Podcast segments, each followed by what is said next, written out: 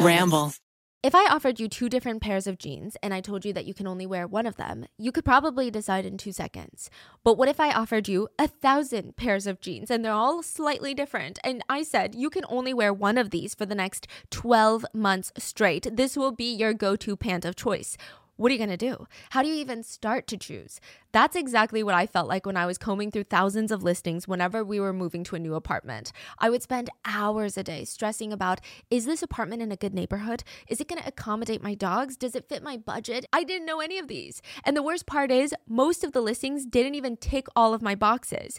That is why apartments.com is your best place to look for your new home. Apartments.com lets you filter your search based on whether you have pets, if you want a balcony, built in AC, whatever it is that you're looking for. The website remembers your search so that you don't have to keep filtering every time you come back. And apartments.com has more rental listings than anywhere else, meaning no matter how specific your needs are, they got you. And your instant alerts mean that you can spend less time online looking for the perfect place and more time doing you. So if you're looking for a new place to call home, head over to apartments.com, apartments.com, the place to find a place. Bada bing, bada boom. Bada bing, bada boom, decapitation. What? I tried to do like a cute little intro song on this one. Okay, listen. Today's podcast is about decapitation. So if you've got a little bit of um a little bit of fear of that, this is only going to make it worse. Get ready, strap in. I was going to say click off, but don't. You should totally listen to this because these are some crazy stories. It's insane. So I know that there are a lot of serial killers. They are fascinated by decapitating people. It's a thing that we see just across the board. Serial killers are really forked up. Something's wrong with them, obviously. But today we are talking about two particular stories where these serial killers will decapitate the person and face the decapitated head towards the rest of the headless body while they commit acts of mutilation on the rest of the body.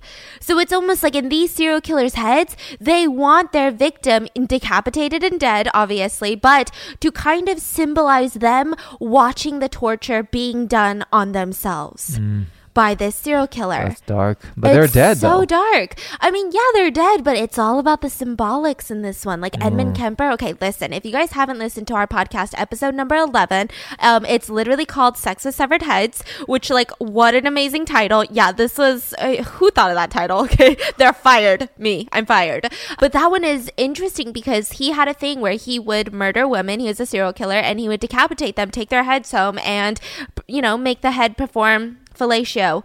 Now, I'm going to set you up for some plot twists on this first one. This is about a guy by the name of Charlie Brandt. You're like, I've never heard of this man. Who is he? Is he a serial killer? He might be one of the most disgusting serial killers I've ever researched. So, this all takes place in 2004. Damn. Yeah, not the 70s, not the 80s, not the 60s. No, 2004 in Florida. I don't know why. 2004 in Florida. yeah, I don't know why I said that as if like that was like a mic drop. So he lives in Big Pine Keys, which is part of the Florida Keys, and he had been married to a woman by the name of Terry for the past 18 years. By all means, everyone looked at this family as just the perfect couple. His occupation, he's a full-on engineer. He was in charge of something called a radar blimp, which means that this radar tracks down any weird suspicious like uh amount quantities of drugs that look like they're about to be smuggled into the US. He works for um the government, I believe. Ah. It's it's like a radar company. Uh-huh. Um but he's an engineer and that radar just tries to radar drugs. I don't know what radars do. that radar radars the drugs, okay? And so he tracks down any drugs that are being smuggled into the US. I Uh-huh. personally don't think these radars are that adequate. I don't know how good they are, but that's pretty much his occupation in Florida. Um, really don't know how it works. Now he's married to this woman by the name of Terry, and everyone said that their relationship was kind of like gag worthy. Like you just kind of wanted to throw up every time you saw them together, but in like the wholesome way, not in the weird, creepy way. I know his eyebrows are going up. He's like, oh my god, it's incest, isn't it? We've been doing a lot of incest cases. I'm sorry. No, it's not. It was because um they just really loved each other too much. Like they were just too much. Like they would always constantly tell people, yeah, that they would make each other's lunch every single day. So Terry would make a lunch for Charlie. Oh, Charlie so would make a lunch. do. They don't make their own lunches. No. They You wanna know make why? it for each other. Yeah, you want to know why? Why? And I quote, because lunch made by the person who loves you tastes better. Kind of nasty. Yeah, it's just what's wrong with them? kind of nasty. We're jealous, kind of nasty. And so they were pretty much living like that nice, you know, Florida life. And then in 2004, hurricane just offset everything. But this is not one of those natural disaster stories. This is a story of a serial killer. So in 2004, Hurricane Ivan was headed straight for the Florida Keys, okay? And so everyone in the Keys, they were boarding up their homes, they're evacuating, and Charlie, he decided to board up the house too. Now, Charlie, being the engineer that he is, he was so detail oriented in this process. The police later, when they go search his house, it's been boarded up. It is the most meticulous thing that they said that they had ever seen. He had these French doors that were made out of glass, and so he boarded it up, and the holes for the knobs were just these perfect circles that just perfectly fit the knobs. and they were just like, who the fork? Like, this is so overkill. Uh-huh. The couple decided to evacuate the keys. Now, Charlie thought this was really dumb. He's like, why do I have to leave? Like, it's probably not that bad. He sounds like you for a second, okay? We could just like wait it out. It's gonna be fine. But Terry and her entire family were just really worried for the couple. So they were like, you can't do this. Like, you have to get out of the keys. I heard this is gonna be the worst one yet. Now, thankfully, they had a niece by the name of Michelle. So this is Terry's sister's niece, or Terry's sister's daughter, right? So this is um, blood relative to Terry, and this is just, you know, a niece to Charlie. And so she lives in Orlando, which is a couple hours drive from the Keys, and she offered for them to stay at her place for like two weeks. And they were like, okay, fine, offer accepted. How old is Michelle? Michelle Jones, she's 37 years old. So she is, you know, she's got her entire life set up. She was a successful TV executive. She was living this great life in Orlando. She had this beautiful house. that had a jacuzzi, a pool. Yeah, can you believe she never used the jacuzzi? Okay, no, I don't know. I'm pretty sure she uses the jacuzzi, okay? But um she had this like amazing house and she was like, "Hey, you guys come over, enjoy the pool, enjoy the jacuzzi. Like it'll be a great time." And she was really really close with Terry, her um aunt, because her mom lives in North Carolina. So this was like the closest family member that she had. So she was like, "Please, please, just come, just come." So they drive up there and the first night that they get there, I mean, everything seems to be okay. Charlie seems a little annoyed that they're in Orlando, but I mean, it looks like it's just going to be a pleasant time. Now, Michelle was really close to her uncle and aunt, and so they're just drinking every night. They're kind of hanging out in the pool, they're watching movies together, and Charlie would even go and visit his family members because they lived about an hour away from Orlando. So Charlie met up with his younger sister Jessica, and Jessica says that, you know, Charlie's sister says that time was weird. Like he came over to her house and they were just talking and he kept talking about how much he wanted to get back home to the Keys and he hates it in Orlando. He hates it in Orlando. And she just thought like maybe this is weird, but it's also a time where everyone's anxious. Um, we did a case about Hannah Upp who went missing in the Bahamas and no, in um, the Virgin Islands, yes. And it was kind of it's hard to tell if something is going on with people when there's a hurricane approaching because like obviously everyone's on edge and that's kind of how Charlie was acting. So she didn't think too much into it. Now, at the end of their visit, he gives her like this really weird embrace. Like he's not really a, an affectionate person, but he's like, "Come here, Jessica, let me give you a freaking hug." And he hugs her and he's just like, "Okay, goodbye." And just like leaves. And so she's like, okay, weirdo. Um, is he having like a midlife crisis? I don't really know. But this again isn't something like, see, it's it's always hindsight. I'm thinking if my sister did this, what would I do? I wouldn't call the cops. I would just be like, oh, like I'll call her tomorrow. She seems a little Yeah. strange, right? But it wasn't something so alarming. So she's like, okay, fine, bye. Now a few days later pass, and the hurricane has then gone and passed, right? So they're like mm-hmm. ready to go home. Charlie has been talking about how much he wants to go home the entire time. They had their bags packed, waiting by the front door, ready to go. When all of a sudden, Charlie's like, come on, can we stay one more night? Please, I would love to stay one more night. So Michelle is obviously like, oh, yeah, of course. I mean, if you feel too tired to drive down, totally stay another night, right? And Terry was just like, okay, well, I mean, we already packed all of our stuff. We were supposed to leave today. The hurricane's over. Okay. I mean, I get, yeah, yeah, okay, we'll just stay another night. So that night, they slept over, and September 13th, 2004 is when all shit hits the fan. I'm talking so much shit. I'm talking decades of serial killing hits the fan in 2004. So this is where it gets insane. Now, prior to this, S- September 12th, the night that he wanted to stay that extra night, um, Michelle was supposed to have a bunch of friends come over and they were just going to hang out with her. And they knew the aunt and uncle. So they were like, oh, like they're staying another night. The friends were like, oh, we can still come over. Like we've hung out with them before. Like it'll be fun. And Michelle all of a sudden called them and said, wait, like just don't come over. You know, um, my aunt and uncle, we've been drinking and they're kind of getting into like a fight. It's just not a good vibe right now. So just don't come over. Mm-hmm. Okay. Now, the next morning, September 13th, 2004. Now, Michelle and her mom talk pretty much every single morning. She lives in North Carolina, like I said, but her mom is trying to call her and she's not picking up the phone. She tries calling her sister, knowing that, you know, her sister's at her daughter's house. No one's picking up the phone. So she's like, okay, this is a little bit weird, but they're full grown adults. I mean, Michelle is 37 years old, so she's not immediately calling the cops, like, she's not freaking out. And then the next day happens. Still no response, no text, no call, nothing nothing. Mm-hmm. So she's like, okay, I'm getting a little bit nervous, but again, maybe they're just having a really good time. So mm-hmm. then the next day approaches. Finally, September 16th, she's like, I can't do this anymore. Like, I really can't. You know, it's been three days. I haven't been mm-hmm. able to talk to my daughter. There is no reasonable explanation why she hasn't called me back in three days, let alone send me just a simple text. So she calls up Michelle's best friend, Debbie, who lives in Orlando. And she says, You need to go to my daughter's house and you need to find out what's wrong with her because she hasn't been talking to me for the past three days. And so mm-hmm. Debbie's like, Yeah, absolutely, ma'am. And so she starts driving over to Michelle's house and she gets to the driveway and she's on the phone with Michelle's mom, by the way. Okay. And she's like, Oh, well, this is weird because all the cars are in the driveway. Like I see Terry and Charlie's car, and I also see Michelle's car. So I mean, they must be home. Like maybe they were just like drinking for like the weekend, so they're too tired. I don't know. And so she starts walking up the driveway, and then she walks to the front door, and she starts knocking on it. Nobody answers.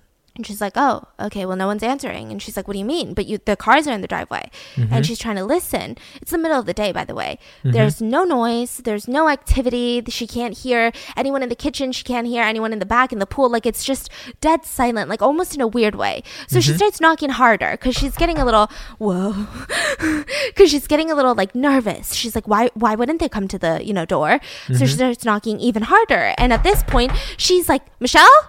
Michelle, Michelle, it's Debbie, Michelle. And she's kind of panicking. So she's like, okay, it's okay. Like, Michelle's mom, I'm on the phone with you. Like, calm down, right? And Michelle's mom's on the phone. She's freaking out. So Debbie goes into her pocket and she pulls out her keys. Debbie was one of Michelle's best friends. They all had keys to each other's places in case of emergencies, right? And so she pulls out the key and she's trying to unlock the door while she's yelling for Michelle, and the key won't work. Now, here's what's crazy, okay?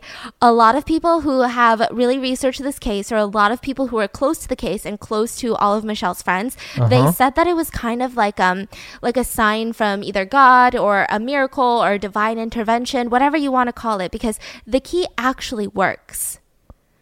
Oh shit. But thankfully, it didn't work because what Debbie would have had to see instead of the police just seeing it would Uh-huh. have been so bad. I don't know how someone could recover from seeing that crime scene inside. And so the key, for some reason, it wouldn't work. Now, obviously, you could say maybe she was too panicked and like Yeah. shaking, or maybe in that urgent state, she like got the wrong key, you know? Uh-huh. And so um, it wouldn't work. So she so she does out. have the right key, Yeah. and it's supposed to work. yes. That's It's wild. crazy. Like the police will come and they'll use her key to get in. Oh wow. So like that's why everyone's like this is kind of, you know, very interesting. Yeah. And so she's like getting more frantic. She's like did someone change the locks like my key's not working. So Michelle's mom on the phone is getting increasingly panicked too. And so they're both panicking, which is never good. But so she goes around the house just banging on all the windows. She's like, "Michelle, Michelle, what's going on? Michelle, Michelle, Michelle," right? Uh-huh. And she starts walking towards the back where they have a garage door that is pretty much completely made out of glass. So you can look into the garage, right? But you can't look into the house. And she sees while she's on the phone with Michelle's mom, Charlie hanging from the garage ceiling. Oh hell no. He was hanging from a bed sheet. There was a ladder close by. Now remember, this is Orlando, Florida. It's hot. It's humid. It's a garage. There's no AC. The decomp probably made this particularly gruesome. Just incredibly gruesome to look at. And so she panics and immediately calls 911. And so they arrive, they use her key to get in through the front door. Now, the crime scene was insane. First, they see Terry in the living room. She's slumped over on the couch and she had seven stab wounds to the chest. Terry, the wife, Charlie's wife. They knew Charlie was hanging from the garage ceiling, and they said the the smell of that was intense because, like I said, hot and humid, right? And mm-hmm. when they approached Michelle's room, they kind of expected her to be in the same situation that Terry was in, probably stabbed to death, right? Mm-hmm. But when they enter the room, holy motherfucking shit! I'm so sorry for all of those curse words, but okay, get ready for this one. A lot of the officers, I'm talking seasoned detectives, the minute that they opened Michelle's room, they ran out of the house and just fucking projectile vomited all over the front lawn. And I know, I know what you're gonna say, but I assure you, Florida PD has seen some shit, okay? Like these dudes have probably seen it all. They've probably seen some naked dudes like wrestling an alligator. Like they've probably seen it all. But they ran out the front door and just projectile vomited. It was that bad. So in her room, Michelle's body was on her bed. There was one fatal stab wound to the chest. Her decapitated head was placed next to her body as if she was made to watch the things that were going to happen to her body. Her breasts were completely cut off and placed on the bed next to her. Her entire body was cut open. Her heart and other vital organs were removed and then placed around her. Like imagine someone's like liver just hanging out right next to their dead body. Her intestines were the only thing that was um like tossed out. Um he had placed them in the trash. Okay. But like all the other vital organs were on the bed like around her. like displayed. yeah, displayed. Like like just yeah, a crime scene setup, right? And the rest of the room was littered with all of her bras and panties from Victoria's Secret. So a lot of the times people refer, will refer to this case as the Victoria's Secret killer. What What do you mean? He just dig up her Yeah. her underwears and Mhm. underpants and littered them throughout the room. Yeah. But it gets kind of crazy because we find out that he has this weird thing for Victoria's Secret. Yeah. and for Michelle. Oh. So immediately when the family hears about this, they're all confused. And the whole family, especially from Michelle's side, Michelle's mom, you know, Terry's sister, Terry, or Charlie's sister in law, Uh huh. they all want to know who would want to hurt these three wonderful people? Who would do such a thing? Who would do such a thing? Oh, they thought Charlie was also a victim. yes. Okay. and the police were very, very, very, um, unfortunately, had to explain to them, um, we don't think somebody did this to all three of them. We think that this was a murder suicide by Charlie. So just by looking at the Yeah. crime scene, the police immediately thinks Yeah. it's Charlie. Yeah. But there, there could be a possibility it's someone else, no? I mean, there was no signs of a break-in. There was no signs of a struggle, and it the way that it worked, it didn't look like there was any DNA anywhere. It looked like genuinely because it doesn't make sense for anyone to do this without robbing them. And then the way that mm-hmm. Charlie, it was self-inflicted. Right, but you can Yeah. also force someone to, hey, Yeah, I, I, mean, want I you to tie you the could. rope. You can frame it. Yeah. I mean, I hope there's more evidence. Yeah, there's a lot more. Okay. Yeah, but um, it's a little weird, right? So they're Yeah. like, yeah, we think it's uh Charlie. Now, obviously, the whole family is confused because they're like, they have been married for two decades, like almost two decades. We would know if something was gonna happen. Like if Charlie was this crazy person who was gonna murder our family members and then commit suicide, you'd think that we'd have like a sign, like a signal, right? Yeah. I mean, he was just so utterly normal. Like that's how everyone describes him, just fucking average, just normal. And so this was completely shocking. Now, the murder weapon used was Michelle's own kitchen knives, right? And Terry was qu- killed in a very quick, repeated stabbing type attack on her chest, like very just stabs, right? Michelle had one stab to her chest, and Michelle's murder, I mean, all of the evidence showed that this was a careful dismemberment. This took time, this took energy, this took thought, this took a lot of precision. Wasn't something that was frantic. It wasn't like someone just like went on a violent rampage. It was it was meticulously done. All of the cuts were clean. Her her clothes, they um they were soaked in blood. They had been taken off and placed in the bathroom sink. Not even tossed on the ground, placed in the bathroom sink. That's so strange. What is happening? It doesn't make sense. So obviously, immediately the police are like, "Well, we think it's Charlie." So they go into his criminal record and they find no arrests, nothing in the system. They, there was not even like a DUI, like nothing. Not saying DUIs are easy or not that bad, but like I'm saying, there was no non-serial killer crimes. There wasn't a small little theft or a burglary or like a traffic ticket that was a lot. Nothing. And so mm-hmm. they're like, well, this doesn't make any sense. So they bring in Charlie's family to ask them questions. And that's when Charlie's older sister says, Oh, yeah, okay. And they're like, You're not surprised by this? I mean, everybody else was like, Why? Well, Charlie's so normal. And she's like, No, I. Is this the sister that? older sister? That was the younger sister, Jessica. Oh, this is a separate sister. Yeah, Okay. the older sister is like, I am not that surprised because he's murdered before. And the police are like, Well, we've literally looked through his criminal record. What do you mean he's murdered before? We would have seen that if he was arrested for murder, even if he was, you know, proven not guilty for murder or any of that, or if it was self defense, we would have seen that on the record. And she says, Well, no, you wouldn't have because the records are sealed. And she went on to tell the first murder that Charlie ever committed, and it's gonna be wild. I'm gonna, it's gonna blow your socks off. You know what blows my mind? The fact that cats have a litter box and they go to that designated spot and they take a poo. That blows my mind. Your cat is so smart. I don't have a cat because I'm allergic, but I have so many friends who have cats and I think they are so intelligent. Now, if I tell you that you can be a more intelligent cat owner, if you're a proud cat person and you love your cat, but that doesn't mean you have to love having a litter box inside of your home. Kitty Poo Club takes care of more of the unpleasant parts of cat ownership so that you can get back to just loving on your furry friend. Kitty Poo Club is an all in one litter box solution designed to be convenient for you. So every month, the Kitty Poo Club delivers an affordable, high quality, recyclable litter box that's pre filled with the litter of your choice. The boxes are leak proof, they're eco friendly, they have fun designs on them every single season. And when the month is up, you just recycle the box, and the Kitty Poo Club will automatically deliver you a new one. No more changing out the used litter, no more cleaning the litter box. You can also customize your order based on how many cats you have. Do you have 10? Do you have 11? I'm not judging you. Kitty Poo Club has a no risk guarantee, so you can easily customize or cancel anytime. If your cat is that smart, why aren't you, Bates? That's a little aggressive. so give yourself the gift that keeps on giving the whole year a Kitty Poo Club subscription. Right now, Kitty Poo Club is offering you guys 20% off your first order when you set up auto ship by going to kittypooclub.com and entering promo code ROTTEN. Just go to kittypooclub.com and enter the promo code ROTTEN to get 20% off when you set up auto ship. That's kittypooclub.com and don't forget to enter promo code ROTTEN. Rotten. Rotten.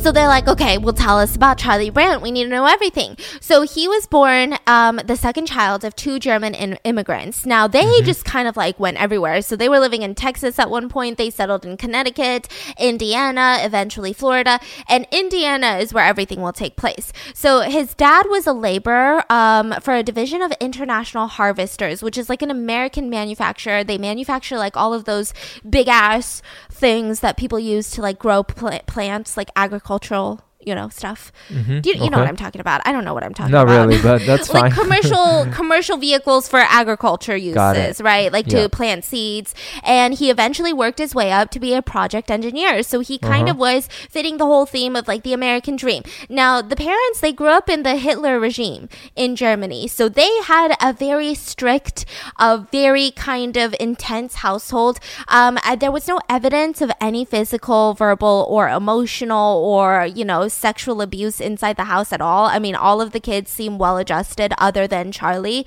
And they were just a little bit strict. Mom, she would do what a lot of moms do. She would just nag the kids, but that was about it. Again, nothing too crazy. The family did move a lot, and Angela was the oldest. Charlie was the second oldest. And then they had two younger sisters, right?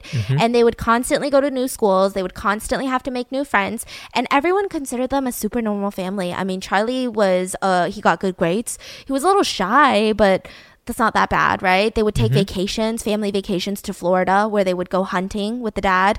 I mean, nothing was that alarming, right? Um, mm-hmm. Charlie was also considered a mama's boy, which will make everything a lot more puzzling. A lot more puzzling. Okay. So when Charlie is 13 years old, mm-hmm. Angela is 15. And this is the first murder, okay?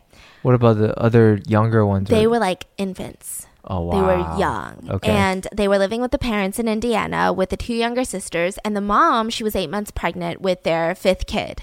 And so she was really, pre- really, really pregnant. She was taking these baths because she was like, oh my gosh, like I'm in so much pain.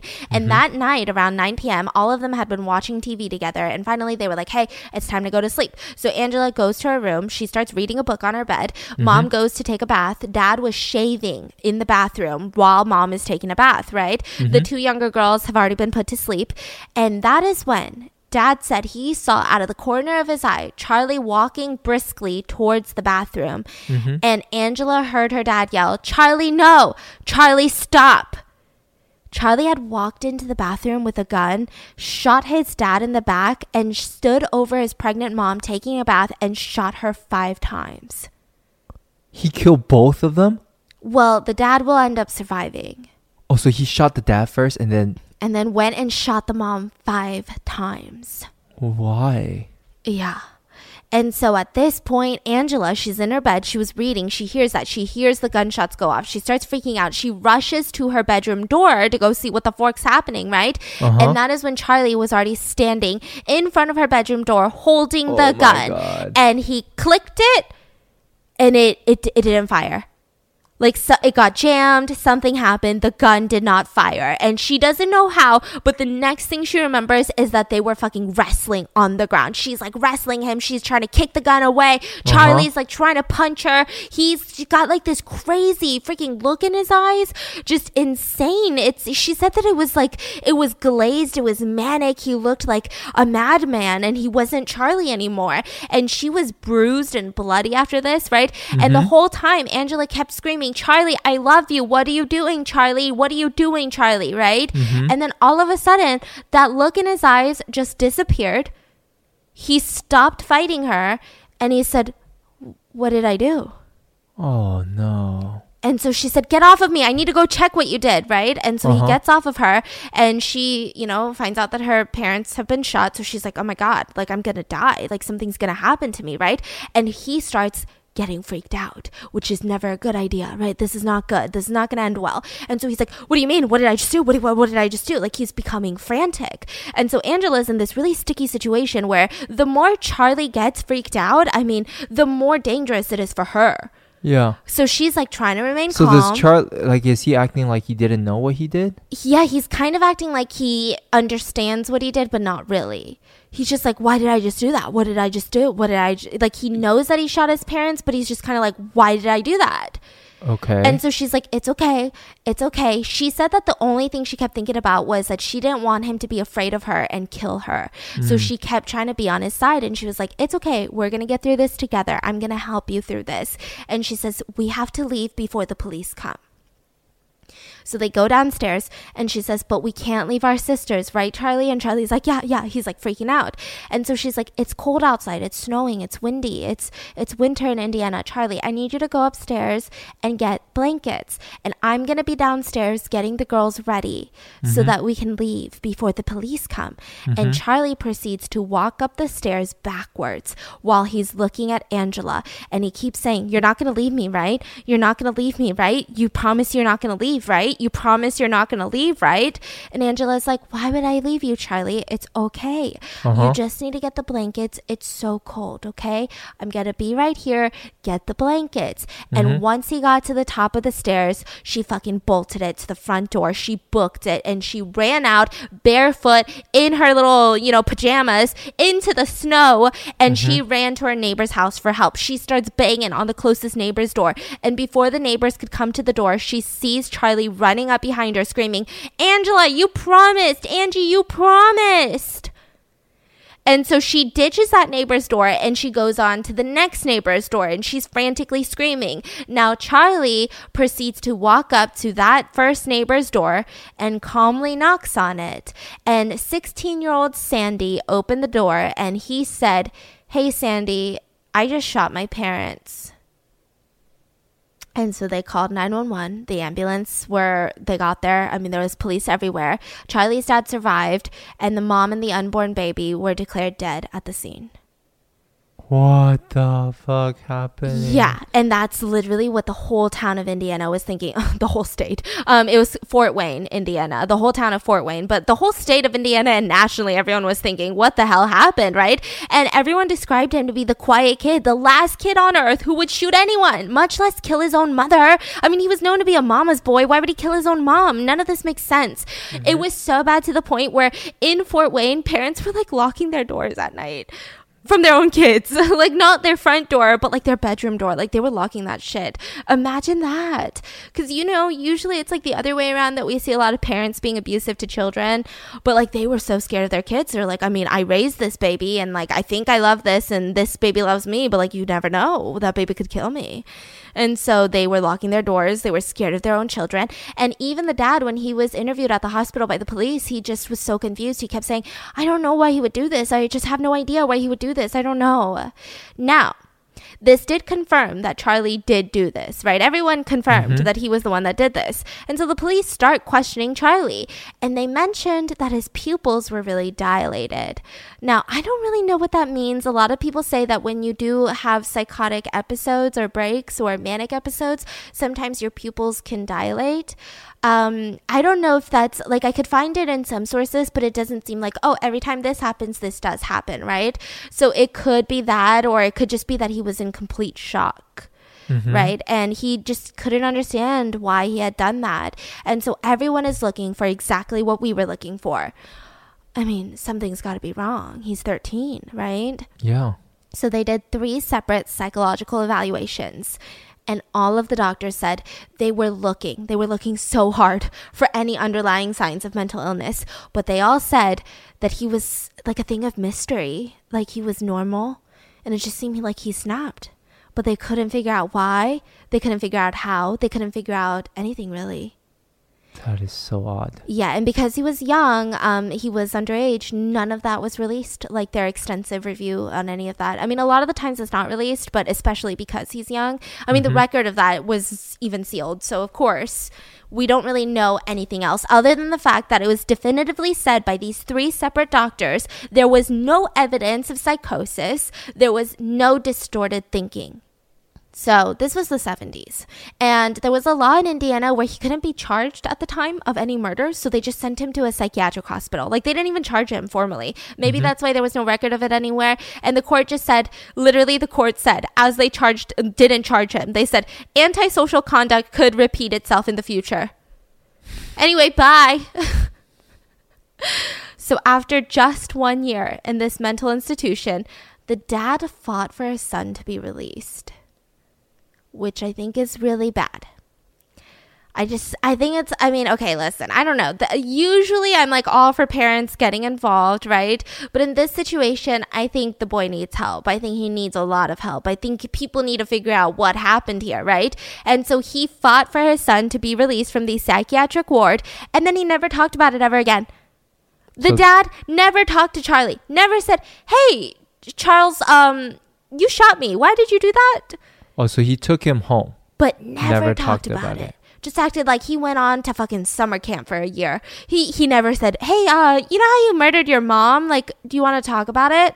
Uh, do you know how you put like a bullet in my back? Like, you want to think about that a little? Like, should we talk about it? Should we think about it? Like, do, Maybe he doesn't want to trigger him. Maybe, but there it was just weird. It was so Mm. weird to the point that even the two younger sisters were told that their mom died in a car accident. And it wasn't until 2004 that Jessica found out that her mom was murdered by her brother. The two younger sisters didn't know until 2004 that their mom was murdered by their brother Charlie. Wow. They thought their mom died in a in a car accident. And so, you know, he gets released. Nobody talked about it ever again. They decided to move the whole family to Florida because um, the dad's family, so the grandparents, they live in Florida. So I guess it was kind of like a support system that they needed. And within a year, the dad remarries. So Charlie's dad gets remarried and he moves the entire family back to Indiana except for Charlie. He leaves Charlie in Florida with the grandparents. Mm-hmm. So a lot of people have some speculations about why he might have done this. Maybe Charlie wanted to stay in Florida. Maybe Charlie loved the grandparents. But a lot of people think it was because the dad and Angela were really scared.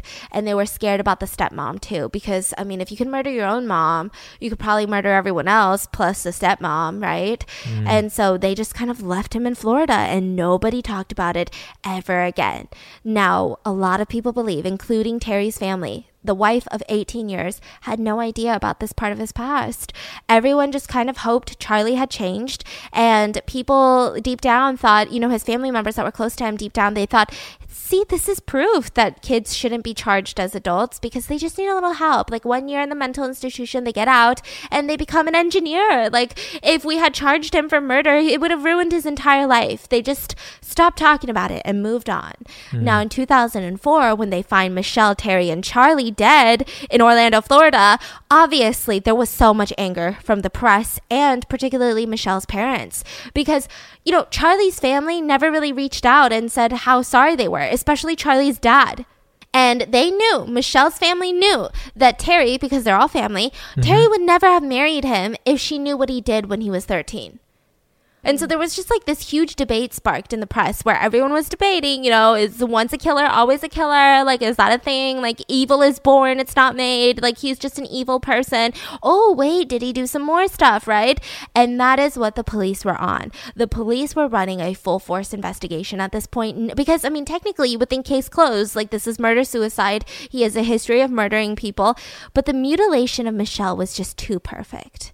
Was so clean. It was Oh, so like experience. Yes, it was too precise. It's not normal for someone to murder in their teens and then murder in their 40s, 40s and then nothing in between. Right. It's one thing to murder in your teens never again or never and then once in your 40s. You know what I mean? But this just didn't make any sense. You know, for a lot of profilers, there was like, it doesn't make sense that 13 it happens and then nothing. And then at 40 years old, perfect mutilation of a victim. okay. So they try to piece it together. This is where it gets weird.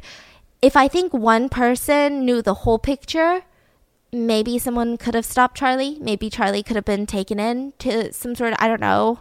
I don't know, honestly, what someone would have done, but this is what they pieced together. So, Angela, they ask Angela, so how was he now? Like, did he get better after he, you know, went through the whole institution and all of that? And mm-hmm. Angela said that she was still terrified of him, that even to this day, she never visited him. Um, if he came to stay with her, she would lock the door in her bedroom. She would barricade it with a dresser at night, and she just didn't want him around the kids. Holy shit. This is her brother. Now, Charlie's coworkers were all interviewed too, and they also said some alarming stuff. They said that they he constantly talked about his niece Michelle, but he never called her Michelle. He called her Victoria's Secret What? because she always wears Victoria's Secret. And so he called her Victoria's Secret. And he would always talk about all the men that she was seeing. It was just really creepy. It was really obsessive. It was just really strange. All of it was so strange. Yeah. That's creepy. Very creepy. I thought everybody say he loves his wife. Yeah. And but I Victoria's guess at Secret. work, he would talk about Victoria's Secret. And he would never call her Michelle. Yeah. Huh. Now, Charlie had a best friend by the name of Jim. Now, this is going to get a little weird and a little confusing because Jim was married to Angela. Jim was Angela's husband at one point, and that's how he met Charlie. She was like, Oh, hello, husband, meet my brother, Charlie. And he already knew about Charlie's past because Angela was like, Oh, I feel like this is really important that you should know this part of my past before we get married, right? And so mm-hmm. he was like, Wow, thank you so much for telling me all of this stuff. But like, now that I've met Charlie, you're right. I do think that he has changed. And Angela's like, Okay, sure, fine, whatever, bye. And so Jim's like, I like him. I like Charlie. And they became friends almost immediately. They were really close friends. Mm-hmm. Now, one day, Angela leaves Jim. She's like, I'm divorcing you. I don't like your ass anymore. Okay, bye. Mm-hmm. Here's your divorce papers. Get out of here. And so, Jim, he ends up briefly staying with Charlie in the Florida Keys because he's like, I don't have anywhere to go. And, you know, Charlie's kind of my best friend and he's family at this point. So he's like, Can I stay over? And Charlie's like, Absolutely. So one day they go fishing and Jim's like talking about how he wants revenge on Angie. Now, I think he's talking about in the sense of like, I'm gonna get like a hotter girlfriend, you know? She's gonna regret leaving me. I don't know why I think Jim talks like this. Sorry, Jim. Um, so he was just like, yeah, like I'll show her. Like I'm gonna get like a, I'm gonna be a millionaire, and then I'm gonna get like this hot twenty year old model, and then she's gonna be like, Jim, take me back. I'm like gonna buy was, GameStop. I'm gonna, I'm gonna, I'm gonna get rich on GameStonk. And she's gonna want me back. And so, um, you know, he was thinking like these things, like these very normal thoughts that everyone has had after a breakup. And Charlie looks at him and says, Do you know what the perfect revenge is? And Jim's like, What? What? GameStonk?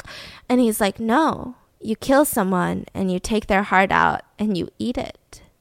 Now, just remember Okay. that he is talking about his own sister that he had tried to kill when he was 13.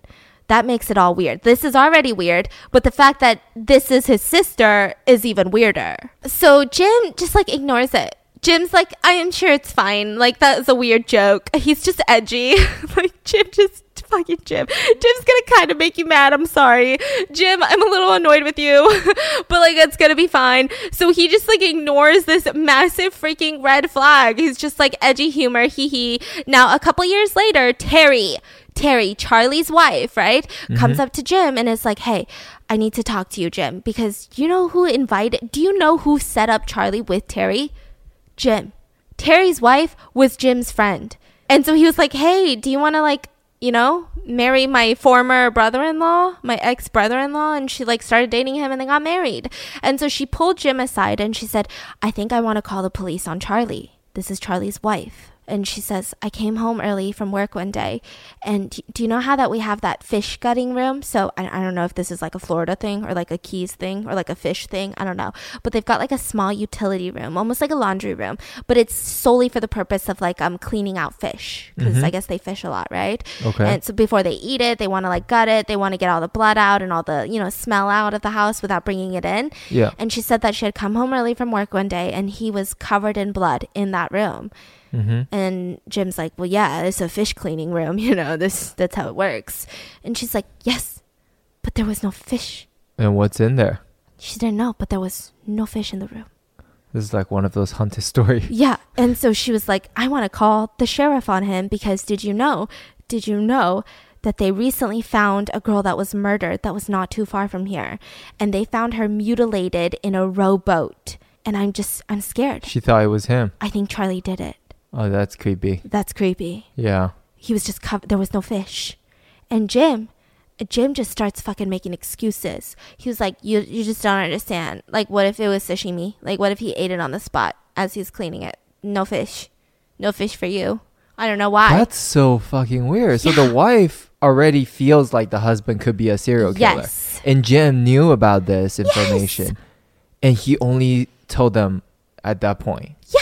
And then he was just like, Jim just started defending Charlie to Terry. He was just like, I mean, yeah, if you want to call the sheriff, that's fine. But, you know, this is marriage ending stuff. You know that, right? Like, you think that th- if you call the police, yeah, you guys are probably going to break up. Like, there's no way that he's going to be like, oh my God, wifey, you think I'm a serial killer?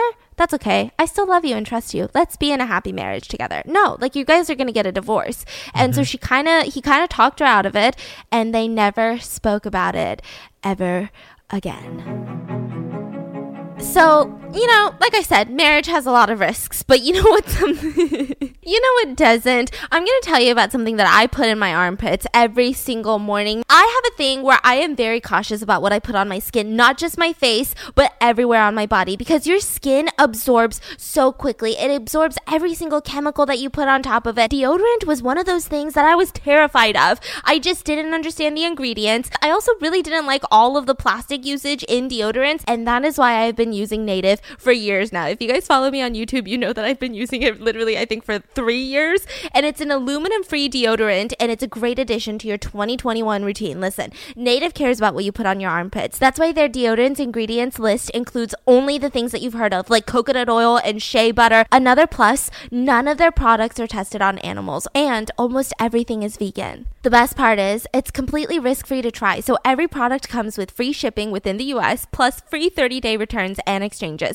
They also have options. Let's say you have baking soda sensitivities. They have a sensitive deodorant line for you. They have a plastic free deodorant line for you. They also have rotating seasonal scents, which are kind of my favorite. You can subscribe to Native so you never have to sweat about running out of deodorant again because that that is a panic moment. Make the switch to Native today by going to nativedeo.com slash rotten or use promo code rotten at checkout and get 20% off of your first order. That's nativedeo.com slash rotten or use promo code rotten at checkout for 20% off your first order.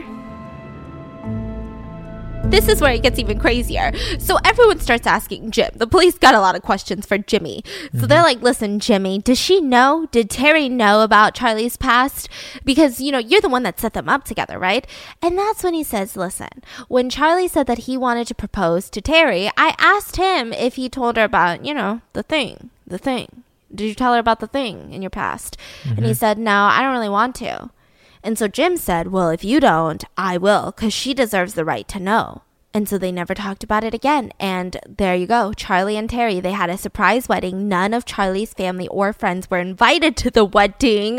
And Jim never brought it up with Charlie again. He claims that he assumed that Terry knew because one time he asked Terry, Hey, so like when are you guys going to pop out some babies now that y'all are married? And she said, You know, well, considering everything, I don't think that's a good idea. And so he was like, Oh, duh. That means she knows about the thing. Hmm, Which is okay. weird because I mean, people say that all the time. Yeah. You know, there's lots of people who don't want children for whatever but I'm reason. also imagining it would be a very complicated conversation to to have. have, and Can then you like, you imagine to. imagine Stephanie Soo trying to have a conversation like that. Listen, Forget about it. She has. She can't even ask. I can't even ask for extra Um. ketchup at the drive-thru. Okay, I cannot. I cannot. I'm trying to get better because I know that there's lots of important conversations that need to be had. But like, I will literally get indigestion and start sharding before I can have that said important conversation. It's just like a. I physically reject confrontation. Yeah. And so he was just like, well, I guess that means that she knows. And that was it. And now the police are like, really? None of this was a red flag for you? And he just said, listen, if there was even a bug in the house, you know, Charlie's the type that he wouldn't even step on it. He would lead it outside. He's just such a gentle guy. I never thought anything bad would happen. So the mm-hmm. police decide to search the house in Florida Keys, which I'm sure was such an eerie feeling because the it was just boarded up for the hurricane and the hurricane had mm. passed and it's all still boarded up and shit. And mm-hmm. that's when they see how I mean, meticulous this guy is. That's why they think that this isn't his first like m- ver- murder after he was 13 mm-hmm. because um every piece of wood panel was cut out. It looked like it was custom fit for the windows. You mm-hmm. know, like I said all of the holes for the doorknobs were perfect. Mm-hmm. Everything inside the house was absolutely meticulous, well cleaned, just perfectly in place. Now they did find a couple of alarming things. One being that in Charlie's room that he shared with his wife, on the back of the door they had this huge graphic poster of female anatomy of the bedroom door. It showed the skeletal system and the muscular system. Now, you might think that this is not that weird, but let me tell you why it's weird. I saw a picture of it, and it's not one of those like doctor's office ones.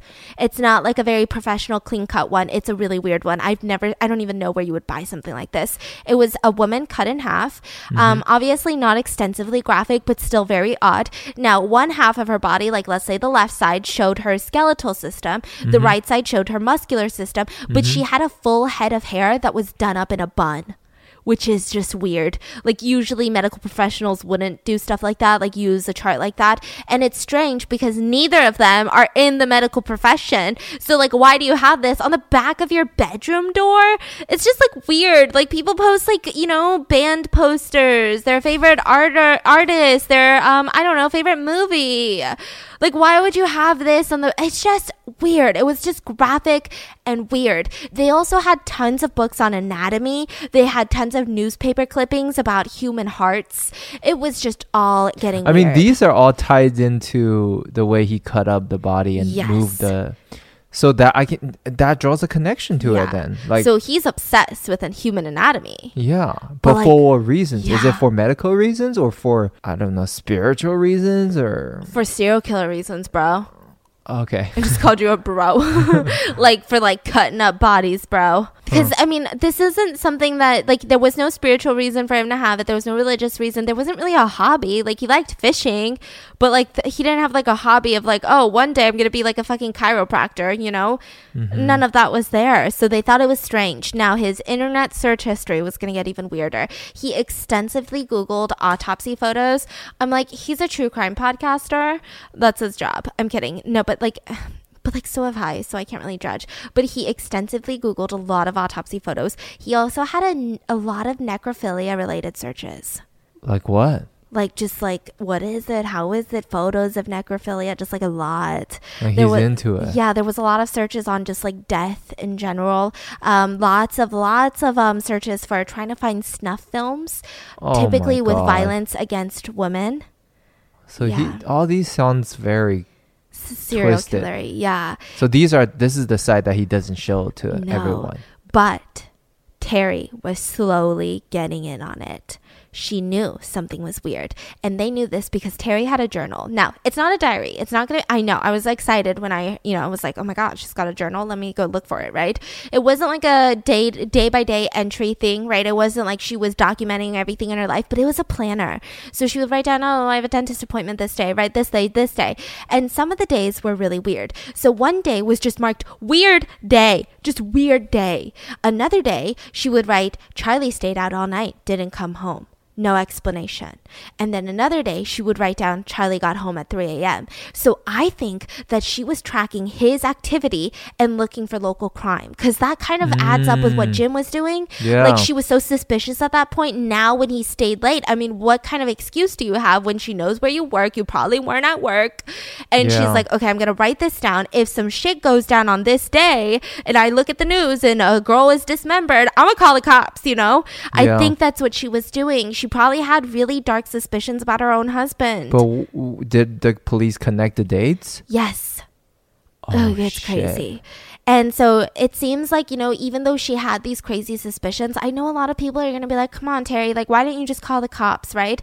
But I feel like after 18 years, you're probably like, yeah. this is my, I'm, am yeah. I losing it? Like, am I watching too many Netflix docu-series about serial killers? Like, uh, my husband is obviously completely normal. Yeah. And so the police open up a large scale investigation. They connected because he lived in the Bahamas at one point, Indiana. There was just, he went through a lot of states and they were able to connect with different law enforcement enforcement close to 26 cases with similar MOs.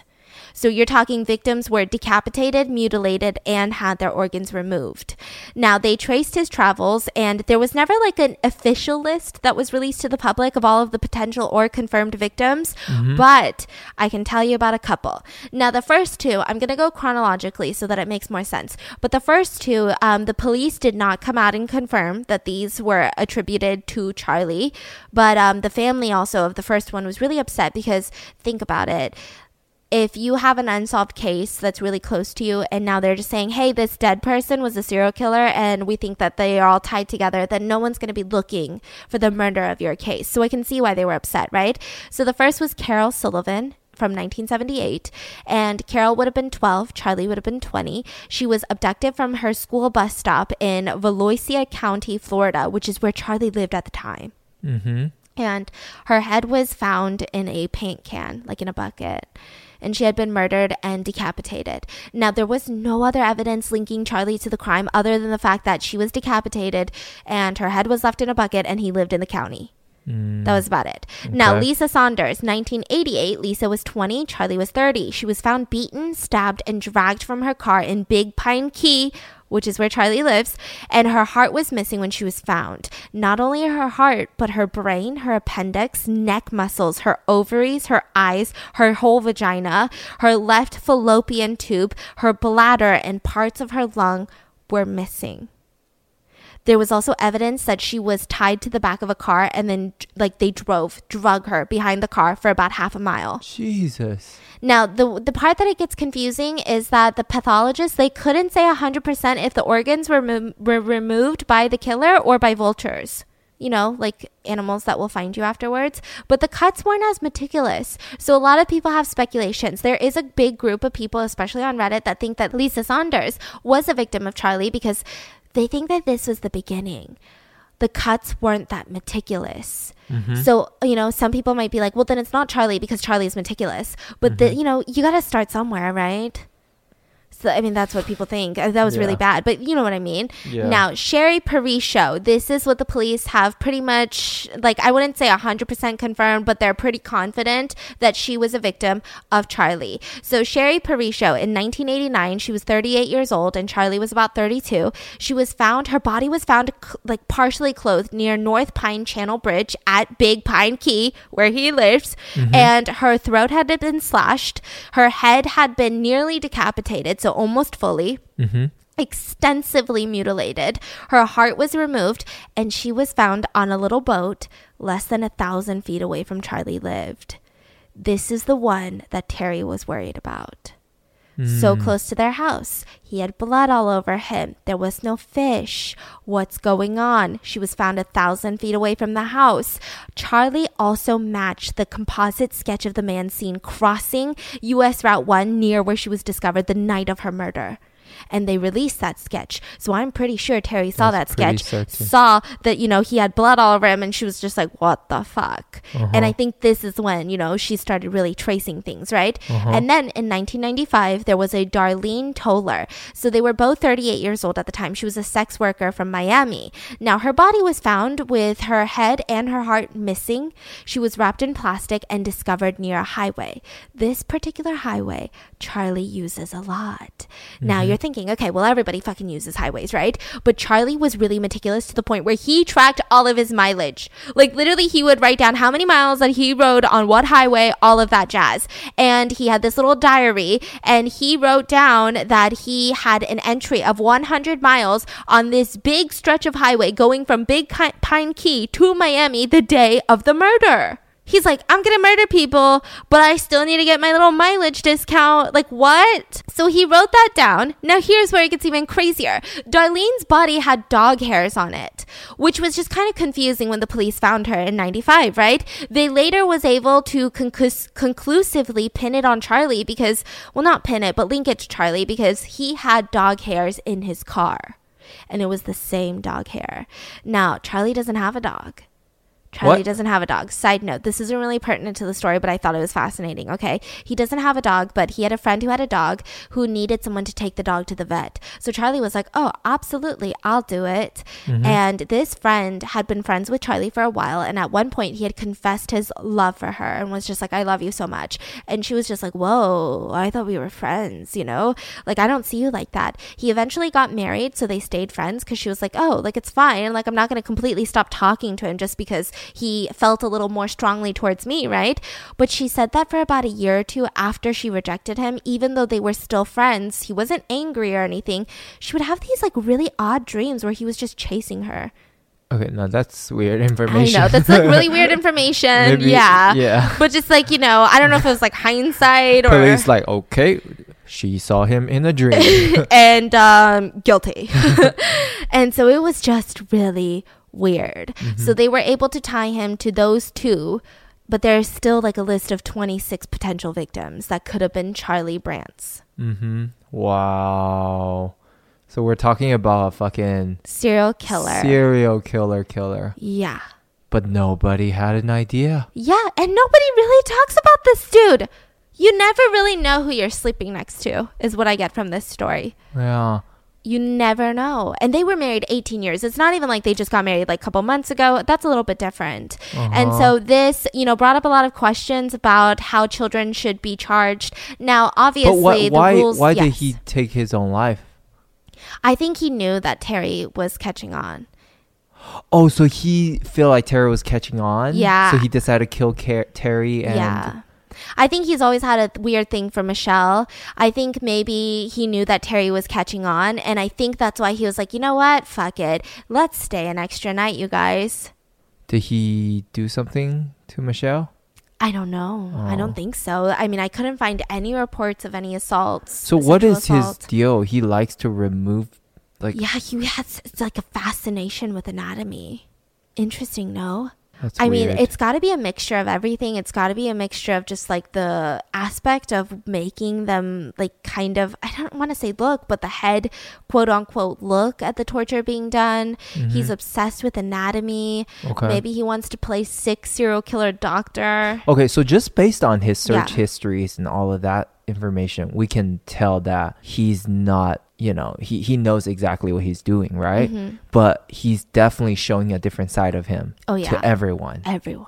But secretly, he's into these really dark things. Mm-hmm. And it seems like only a couple people here and there knew like a little bit of that darkness. Mm. So like it seems like his family probably knew the most, like Angela and the dad, right? Mm-hmm. But everybody else, his coworkers are like, "That's dark. He's kind of into his niece, weirdo, right?" But they're Mm. not gonna like try to fucking get him fired, you know? And Mm-hmm. then everyone else, okay, Jim, he knew a little too much. Jim, I don't know, dude. I'm a little annoyed with Jim. But everybody else, it seems like they just knew like maybe one or two percent of that darkness. But they're probably like everybody's got darkness.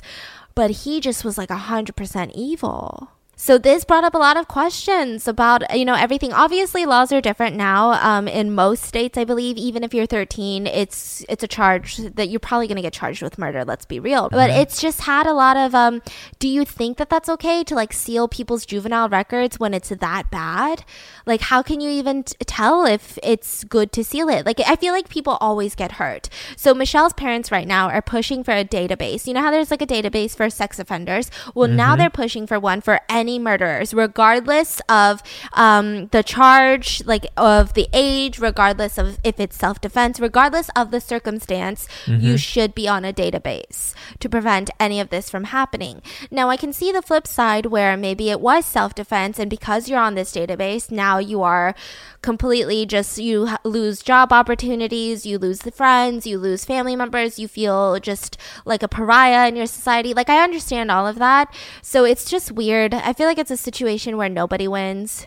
Like there's always to you're always to hurt a big group of people either way. If you don't, there could be more situations like this. If you do, a lot of people could, you know, ruin their lives from it. So it's Yeah. weird. It's it's like the straw thing. I was watching on TikTok. I, I don't know how I got on Straw Talk, but on TikTok they were saying that um, it's hard because a lot of disabled people rely on plastic straws in public areas. What do you They mean? need plastic straws that bend, and so they need those to stay hydrated. They only use bendy plastic straws. And now there's almost this social stigma that you're this evil person. Or now these, you know, stores are trying to be like, we don't have plastic straws. And so Mhm. now at most places that they go, it's really difficult for them to get plastic straws. And then I saw a lot of people debating that, saying, like, well, you know, there are silicone bendy straws. But then people were saying, but the problem is, if you're disabled, it's probably very difficult for you to wash that straw and then reuse that straw and then wash it again and then reuse it, you know? And mm-hmm. so it's just like this really complex argument between a lot of different people. And I think with a lot of it was the fact that, you know, straw consumption is a very low percentage of the plastic, you know? And so it's just like this whole thing. And so I'm just sitting there thinking, because I'm like, well, I want everyone to be happy. Not that anyone cares what the four guys say, right? So I'm like thinking in my head, like, is there a solution where everybody is happy? And I'm like, no, because every situation I feel like there's somebody that gets hurt. And I think this is one of those situations. Like if it's not the turtles, it's somebody else. If it's not them, it's this. It's but I don't know. yeah. So I'm just saying this one is I don't know what to say. It's just so intense. Wow. Absolutely gnarly. Now, this is what you all came for. The real story that we're getting into. Ted Bundy 2.0. Let's do this. What? yeah. So he's known as the Gainesville Ripper. So his name is Danny Danny Rolling, and um, I was fascinated by this guy for quite a bit of time. I actually started this research when I was studying, um, not studying, researching Ed Kemper, and it's just, I just can't really put my finger on it. Something about him is just really weird. So um, a lot of people were requesting this ever since I covered the murder of Cassidy Jo Stoddart, where a lot of these teenage boys were inspired by the movie Scream to murder their friend and then vlog it afterwards. You know, they were like in the car vlogging and all that shit, right? Well, mm-hmm. this is the guy that inspired that movie. It's one thing to murder people because you're inspired by a movie, but it's another thing to like have these crazy directors in Hollywood be like, that guy's twisted. Let's make a movie out of it. Like, you gotta be some, you're sick.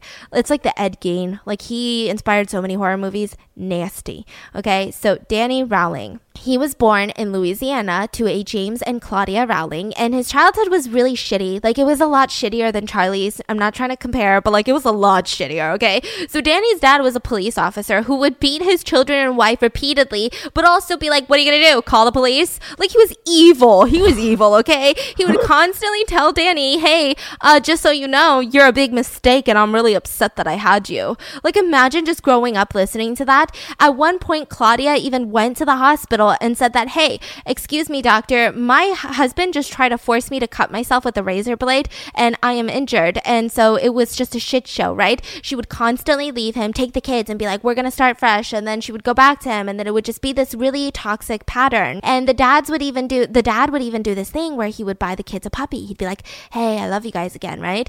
And Danny loved that puppy. That was D- Danny's favorite puppy. And the dad, beat that dog all the time. And one time when Danny was only five years old, he beat the dog so hard that the dog died. beating the dog to show the kid, or yeah. Just like pissed at the kids, pissed at the dog, I guess, like maybe the dog peed. oh my god, And it, this abuse would continue. At one point in his teenage years, Danny was pan- pinned to the ground. He was wrestled onto the ground by his own father, who then proceeded to handcuff him, called the police to him, and said, Hey, my colleagues, my fellow police officers, take this motherfucker away because I'm embarrassed to be his dad. Like, that's so sad. Mm-hmm. And just at 15 years old, Danny had his first suicide attempt. He slit his own wrist. He had written with his mom's lipstick on the, a mirror of the bathroom, and it said, I tried, I just couldn't make it. And he slit his wrist. He survived the attempt, but it just goes to show like how much abuse he probably endured and how much like how how much how traumatic this was. And it just was a lot. So immediately after high school, he enlists in the Air Force for a brief moment. Everyone called him smart. Everyone said that he nailed his academic coursework, but he just kept drinking and using drugs and it started impacting his performance. The military psychologist actually diagnosed him with borderline personality disorder and he was discharged from the Air Force. So now he has nowhere to go. It seems like a lot of serial killers join these like um defense departments because it's you have a place to go, you know, you get away from your family. You it's it's stable a lot of the times, right? But he goes back to Louisiana and he starts trying to like make a life. He goes to church. He meets a woman by the name of Omatha Halko, and she was a petite, dark haired woman. And this is really important because Danny Rolling had a type. He only liked petite, dark haired Caucasian women. This is kind of like um, David Berkowitz. I'd be so scared if I was a petite, dark haired woman right now, you know?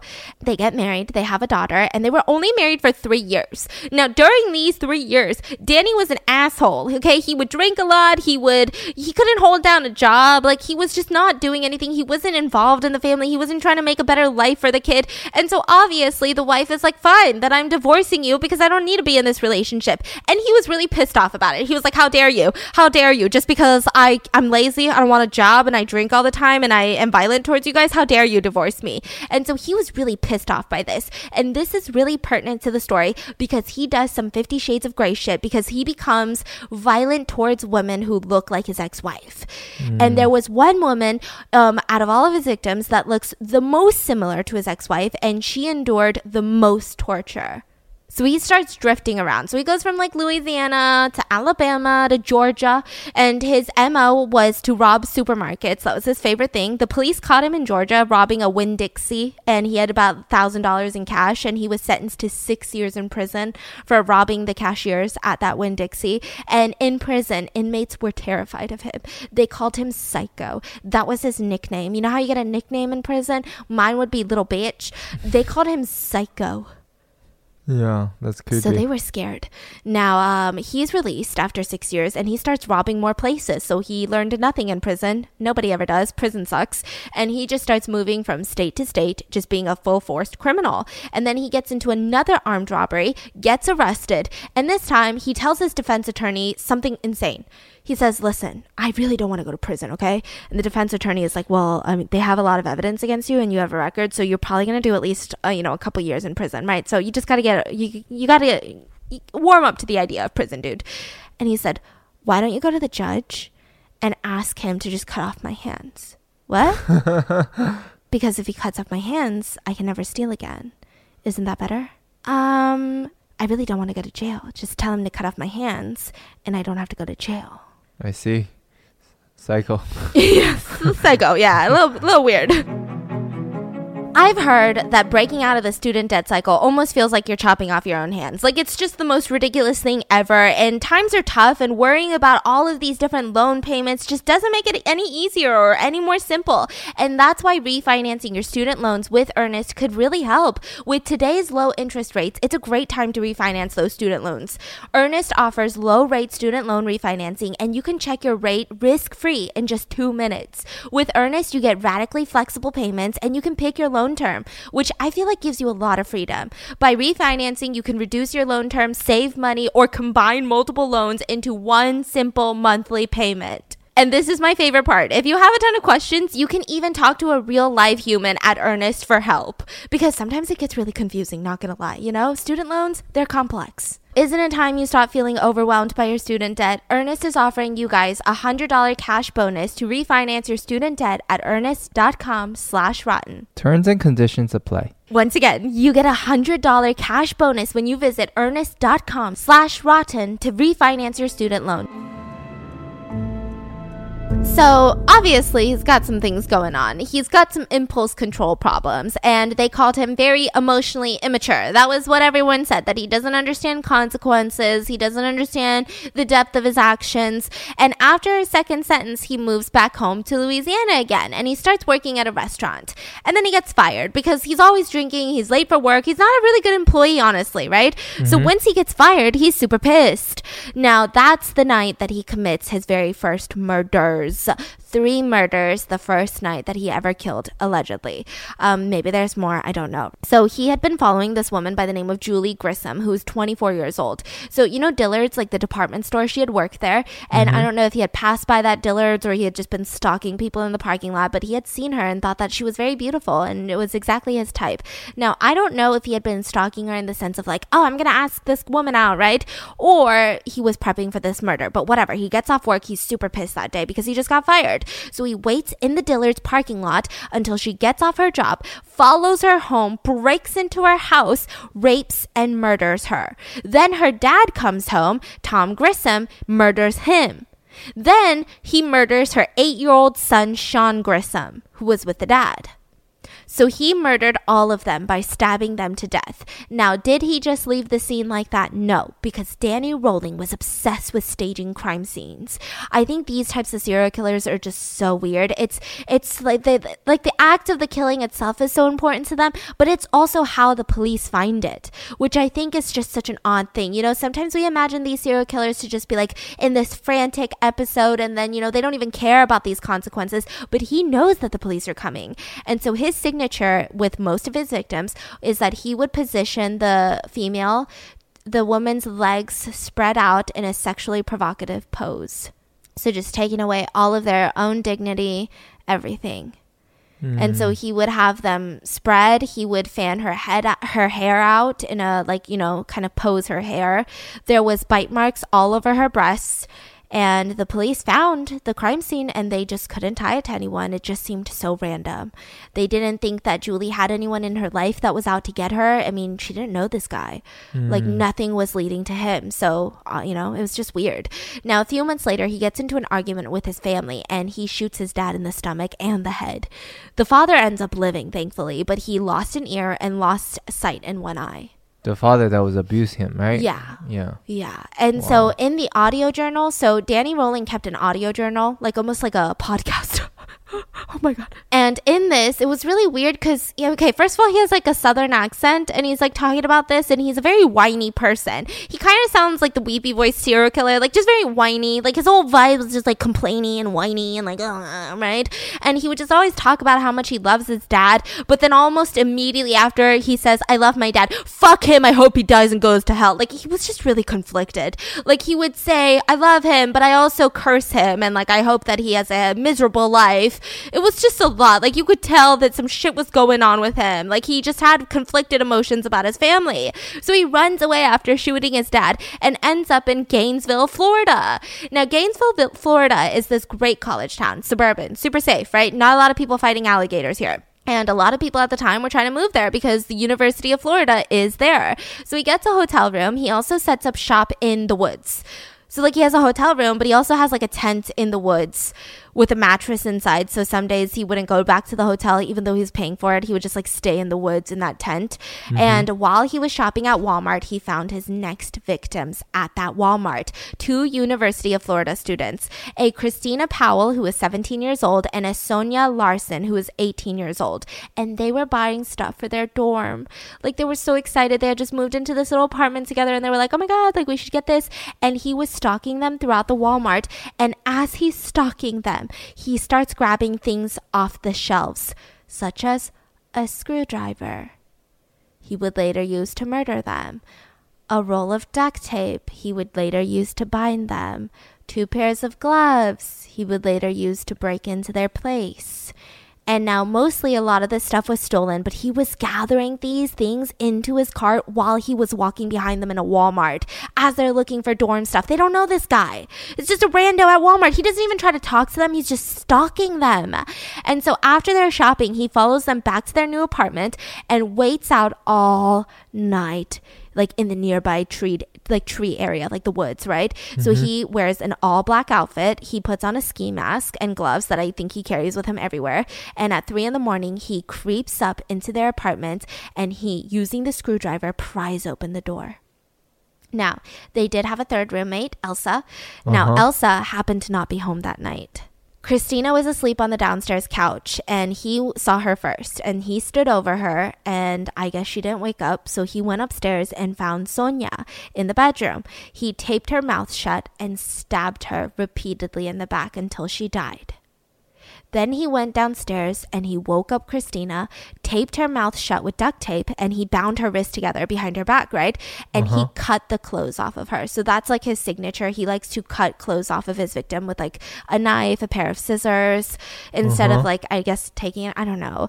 And he forced Christina to perform fellatio on him.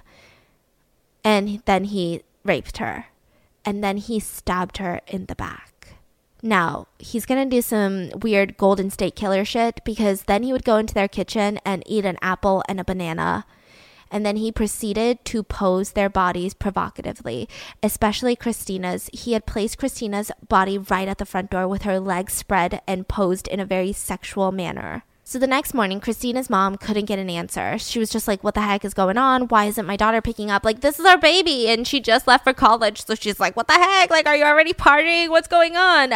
And mm-hmm. so she starts panicking. She calls all the all the building managers and all the staff at this building. And of course, they're used to parents freaking out because this is like a college town, right? And so they're like, This is what we do every time. We just call the police. We cover our bases so that we're not liable for anything. And the police get there. Now, they're not really worried or expecting anything. They're just mm-hmm like, mm-hmm. are you kidding? Like, they're probably hungover and like don't want to tell their mom that they went underage drinking last night. Like, there's nothing, there's no reason to think anything probably happened. Now, when they get to the front door, they couldn't open the door. Like, they couldn't knock it down for some reason. I don't know if they didn't want to, but they were just like, hey, like, let's just try to break open a window instead. So they broke open a window that was leading into the apartment, and immediately they were hit with the smell because it's Florida and I'm mm. pretty sure it's hot and humid and smells get a little faster there. And they find Sonja Larson, legs spread, arms above her head, and her body was so mutilated that they had to use dental records to identify her. They also found Christina Powell murdered and posed in front of the front door so that if their roommate or a family member or a friend came in through the front door, that would be the first thing that they see. And if the police had come in through the front door, that would have been the first thing that they saw as well. Mm-hmm. Her breasts were mutilated, her nipples were removed, and they were missing from the crime scene. They couldn't find her nipples anywhere. Oh, hell no. Yeah. Ed Gein. Yeah. Now, both bodies were scrubbed with detergent. This is like his thing too. It's his MO. He loves to scrub his bodies or his victims' bodies with um, either dish soap or some sort of detergent to get rid of all of his DNA. And um, he stole their underwear from the crime scene. And this was a lot. Like, this was an intense crime scene. I mean, so many police officers had showed up. You're talking college students. You're talking what the fork is happening. Why are her nipples missing? Why are they mutilated, right? And before they were even done wrapping their heads around this one, they got a call. Mm-hmm. There was another crime scene. Christa Hoyt. She was 18 years old, and this one was the most brutal. So she's the one that looked really similar to his ex wife, not just in the fact that she was petite, Caucasian, and had dark brown hair, but the fact that, like, even her facial features looked very similar to his wife, right? Her ex wife. And she worked for the sheriff's office. She worked for the records department. So she was like a record keeper. Now, August 25th, she was late for her shift, which is so unlike her. Like, I know she's 18, and I was late for everything when I was 18, but Christa, she had her life together. She was a really good employee. And so everyone was like, hey, we are the sheriff's office. Why don't we go send a deputy to go check up on her? Because, you know, what if something happened? Also, side note, imagine calling out sick, but like you work for the police. I'd be terrified. And like, I'm not really sick. I'd be like, they know. They know. These detectives, they fucking know. And so they go to the residence because they're like, okay, maybe something weird happened. And there's no answer at the front door. So they're like, okay, this is weird. Let's go to the back. So they walk towards the back and they notice that her fence looks like it's been tampered with. Like a part of her fence looked like someone had jumped it. So mm. they're like, okay, really, really strange. Now they go towards the windows and they're trying to look through. Now, most of the blinds had been closed, but there was some gaps that they could see through. Mm-hmm. And that's when they saw it in her bedroom. She was sitting at the edge of her bed in her bedroom, completely naked, but she was headless. Oh my god. And so they call for backup and they break into her house, and it was bad. Her head was propped up on a bookshelf that was dragged in from another room, and her head was forced to look at her headless body. Like her head was facing the body. Her two nipples had been cut off and placed on the bed next to her. Her breasts were completely cut off, and then they were wrapped up in like um I don't know like fucking cookie paper, like the you know paper and it looked as if like someone was like taking it like you get like a whole foods meat like it had been Oh, wrapped no, up yeah. I mean i don't know if he decided not to take it at the last minute or like why he did that or if it was just to mess with people. Now this is the second twisted part. He looked for every single mirror in her house and brought it all into the bedroom and placed it around the room so that you could see her headless body or her decapitated head on the bookshelf from every angle of the room. So he's doing all this for whoever's finding the crime scene? And it was incredibly horrific. I think, I probably think that he was doing this for to traumatize more people. I think it was less about the police because, again, it seems like he was doing it for their loved ones to come home and see this or their roommates, you know? Mm-hmm. But um, yeah, it was just really, really bad. And just her underwear was stolen from the crime scene, and they were able to piece back the information. And they said that he had pried open the sliding glass door with a screwdriver and a knife, and he waited in her living room for her to return home that night.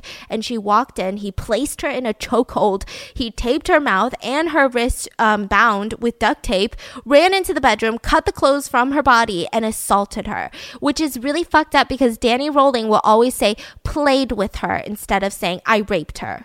He said, then I, I brought her body into the room and then I played with her. Yeah. Wow. And then he proceeded to stab her in the back. Now, the first time he left, he just left. He just left right like that. Then he was like, wait a minute, I forgot my wallet at her place. So he snuck back in, in to get his wallet. But then he was like, wait a minute, this isn't interesting. The crime scene could be a lot more fun. And that's when he, you know, started doing all that crazy shit. So the police immediately they connect the murders. You're talking all women with shoulder-length brown hair, all sexually assaulted, mutilated, and this this was a lot of young girls in a college town. The wildfire that created from this press, from the news, everything, it was just terrifying. People were so scared. Girls were having sleepovers, changing up their routine. It was to the point where a ton of girls either transferred to different schools or withdrew their enrollment from the University of Florida. And this was all taking place early on in the semester, so it impacted a huge ton of people. Now, reminder Ted Bundy had murdered a bunch of college students in Florida State University, a bunch of sorority girls at Florida State University. This is University of Florida. So I'm sure all of them were like, fucking Ted Bundy 2.0. What the hell? It was to the point where sorority houses got 24 hour security guards to come and monitor all of the people. The students that were living on campus, they would gather 25 students to a big room and they would have um, about two students or two faculty members just staying up all night. Like they would do rotations of who sleeps so that no one could break in through like a sliding glass door. Now, thankfully, University of Florida made rules that if you miss classes or if you decide to go home and pause your enrollment, they're not going to penalize you. They also said that um, all of their lounge areas were turned into like sleepovers. I mean, I don't want to say sleepovers because that sounds fun, but they said you could bring your sleeping bags and we're going to close off these areas of just like common rooms for students because if you live off campus, imagine like not wanting to travel to class. I would just be terrified. So the FBI obviously immediately gets involved because they're like, Ted Bundy 2.0, what the fork? Mm-hmm. And so they get profilers on of it. This was at the time one of the most expensive Florida manhunts. It was a lot. They were getting a ton of leads. Just everyone was pointing the finger at everyone. There was like, you know what, my neighbor is suspicious and he takes the trash out too late, but he's suspicious. You know, it was just everyone calling everyone. My ex husband, definitely, for sure. So they needed to go through each one of these because imagine one of them was actually a real lead. Now, around this time, a Union Bank gets robbed at gunpoint, and the police find the suspect that matched the robbery description talking to another man on like the side of the highway. So they were like, that's really fucking suspicious. And he's wearing the same clothing that the bank robber was wearing, and he looks the same. So he tries to, the police tries to approach the two men, and one of the men just like dips into the woods off the highway, just like fucking books it, full speed, run. They don't catch him, but they find his campsite, and there was a bag of cash that had exploded dye all over it, which is what banks use. And they go back to the other guy on the side of the highway, and they're like, hey, who was that guy that you were talking to? And he says, I don't know, that dude was weird. He said his name is Michael J. Kennedy. We later find out that it was Danny Rolling, but Michael J. Kennedy. Wait, so they uh, do they work together? No, he was just like the dude just like came up to me and was like trying to talk to me and I was like, What are you doing? Why are you talking to me? Huh. Okay. Yeah. And so then now we have the last murders. Tracy Paules was 23 years old and Manny Taboada was her roommate. Now, here's something you need to know, about Manny. Manny was um, a football player at the University of Florida. He was a huge dude. I think he was like a linebacker. I think he was like close to 300 pounds of like pure fucking muscle or some shit, okay? The dude be eating protein bars like first thing he wakes up protein bar. Last thing he eats, protein. The dude's like 100% protein, okay? That's what I'm trying to say. That was a really weird, twisted way of saying the dude is jacked, okay? So he's living in this apartment. So I'm sure Tracy felt a little bit safer with that. Uh-huh. And at this point, Danny breaks into the apartment because he had been stalking her and he liked her. Um, liked is a weird word. And he breaks into the apartment. Now, Manny was asleep in his bedroom and he was like, well, I got to get rid of him, you know, because he's going to kill me if he hears me, quote, playing with Tracy, right? So he stabs him in the stomach really hard because he only has one shot. The dude's 300 pounds and he's asleep. Now's your chance. So Uh-huh. Danny stabbed him so hard that the knife went through his stomach and came out his back. Whoa. And Manny got up and started punching him, started beating up on him, started fucking. It was a huge fight. It was a huge fight. Manny was fucking trying to kill this dude. Uh-huh. Yeah. And Danny even said that he almost died that night, okay? But somehow Danny got the knife and stabbed Manny 31 times during all of this until finally Manny died and he stopped Oh fighting. my god. Now, of course, you're talking 300 pounds, just like body slamming all over the place. Tracy heard this and she ran to the bedroom door that was open and she saw this. She Uh-huh. saw Danny covered in blood and she, the closest thing that she, I guess she could find was back to her room.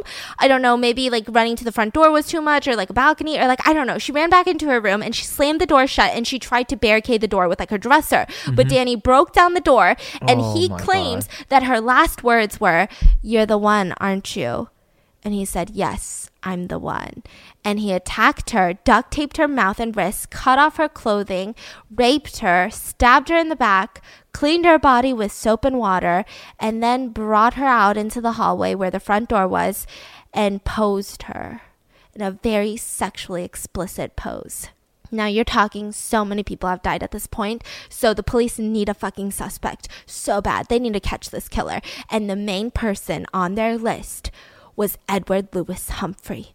Oh yeah, a freshman at the University of Florida. You want to know why? Okay, he looks like a serial killer, which just shows that the Florida State Police has have learned nothing since uh, Ted Bundy. Okay, um, he had these deep scars on his face because he got into a car accident when he was young, so he had um, uh, just a lot of scarring on his face, and a lot of people thought he was creepy. That's he had a, why? well, he had a history of mental illness, and a lot of people said that he lived, you know, in the apartment across from Manny and Tracy. He was evicted because he would constantly threaten his neighbors. He would um, wear camo all the time. He was obsessed with Satan. He talked about murder nonstop.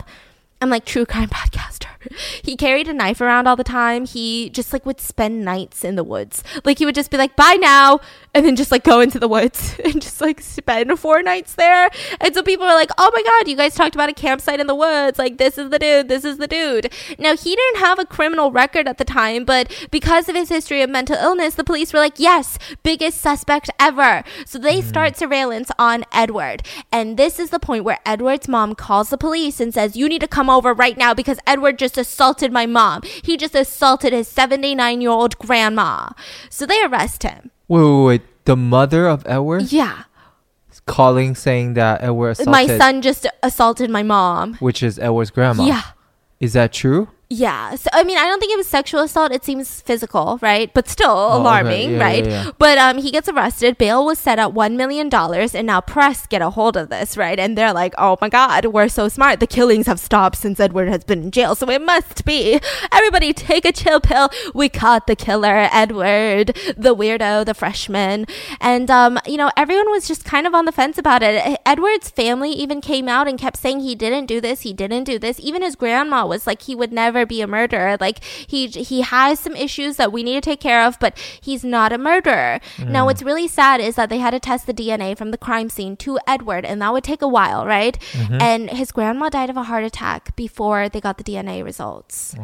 So she never got to see that he was actually cleared because mm-hmm. he, it was not a match with any of the crime scenes. Now, mm-hmm. around this time, Danny Rolling gets arrested in a different town in Florida, and he was arrested for burglary. Now, through this investigation, they start collecting his, you know, DNA because they decided that a lot of the tools that he had when he was robbing the bank was very mm-hmm. similar to the exact tools that were used in all of the murders that was happening in Gainesville, like the screwdriver and all of these things. And so they got his DNA, and it was a match.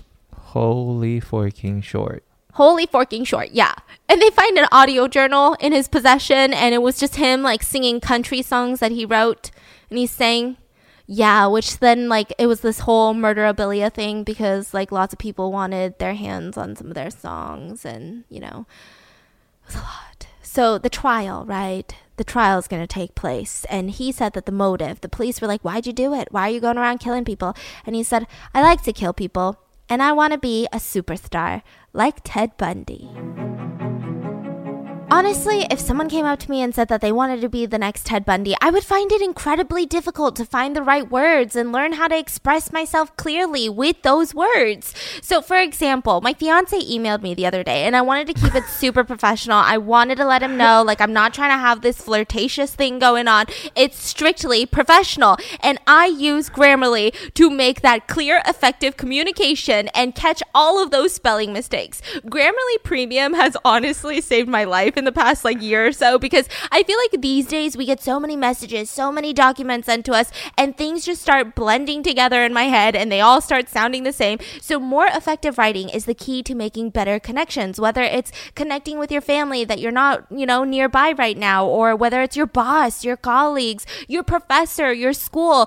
Grammarly Premium gives you the real time insights and guidance on tone, word choice, clarity, and more so that you can communicate clearly and confidently. I feel like the world now, everything's done online. So you got to make those words count. You got to mm-hmm. sound professional. You got to sound smart. My favorite is that with Grammarly Premium, it's completely just elevated my writing. I avoid overused words, redundancies, and it keeps the other party engaged in what I have to say. And a lot of the times, it gives me so much confidence. There's a feature that makes your sentences clear, concise, and crisp by cutting out any unnecessary words or redundant words. You can use it on all of your favorite sites and apps Gmail, Outlook, Twitter, LinkedIn, and more. So don't just say it, make a statement.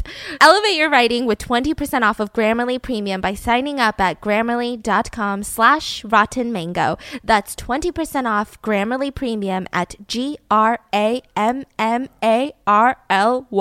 dot com slash rotten mango. Now, he was diagnosed with antisocial personality disorder, borderline personality disorder, and um, lots of like sexual fetishes.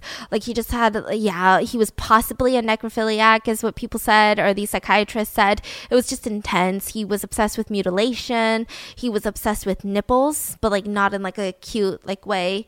I mean, I don't know if it's ever cute, but like not in like a legal way. And so Louisiana authorities get wind of this because they're like, oh my God, this guy who like grew up in Louisiana. And that's when they're like, wait a second, we had a triple homicide in our state that has never, never been solved where a woman was posed provocatively after she was, you know, raped, assaulted, killed, murdered, mutilated.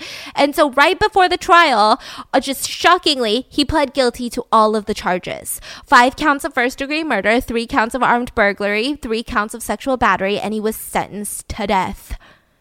He would also eventually confess to the um, Louisiana murders. So he was never extradited for a trial because I think it was just it would be costly, but also the families didn't want it because he's gonna die anyway. Now in prison, this is where it gets weird. Yeah, you thought that it couldn't get weirder, but it gets weirder in prison. Okay, so in prison, people were terrified of him. They talked. He talked nonstop about his hatred for women. If they, the prisoners, were watching Madonna music videos on MTV on the TV, he would fucking yell at them and he would go psychotic and he would say that Madonna is evil and he wants to cut her head off and put it on a bookshelf. He also like became a Christian. It's, Okay. yeah, so obviously it was like not real Christianity, but he claims that he's a Christian. And he would try to beat up other inmates who had girlfriends because he says it's a fucking sin if you don't marry them. Like you're committing sin. If you are, you know, doing anything sexual with them, you're committing sins right now because you guys aren't married, which is kind of an odd thing to say because I'm pretty sure raping and murdering is a sin. But like he was like, you have to marry your girlfriend, otherwise it's a sin. And he would just get so mad at his inmates. Hmm. Now this is when Danny finds a lover by the name of Sandra London, who was a freelance journalist and an author who started a relationship with him. And she states that originally it was a professional relationship because she wanted exclusive rights to his story, but then it got really, really heated. Now this is where it gets insane. She has a weird past. So Sandra dated Gerald John Schaefer, and if you don't know him, he was a serial killer.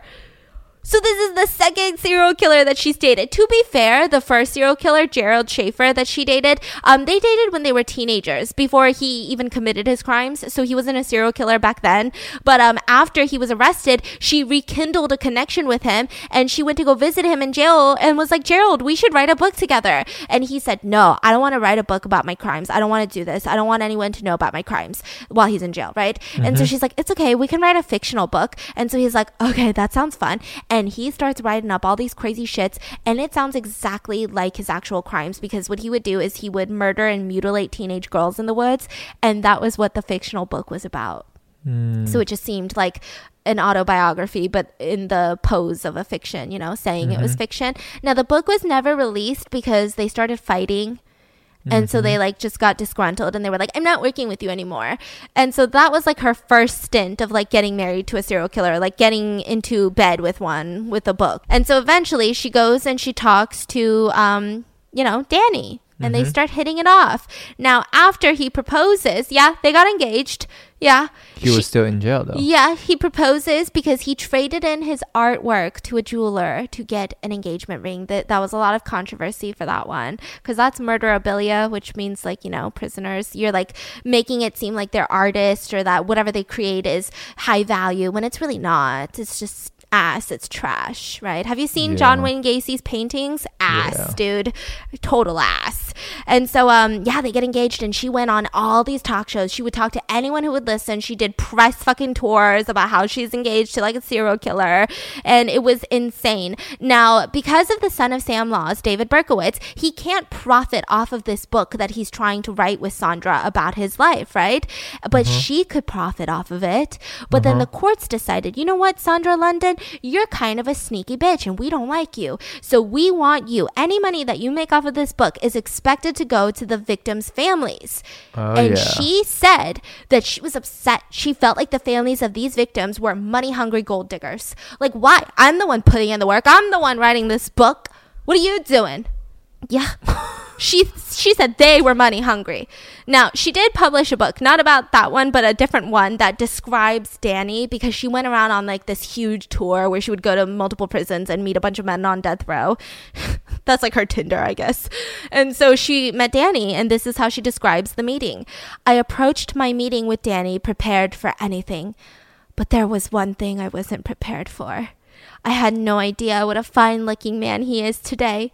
Instead of the broken and dejected loser I had seen on TV, standing before my hungry eyes was one gorgeous hunk of a man. Shut the fuck up. Seriously? Yeah. I'm sorry, folks, but it's the truth. Six feet two with muscles. Oof.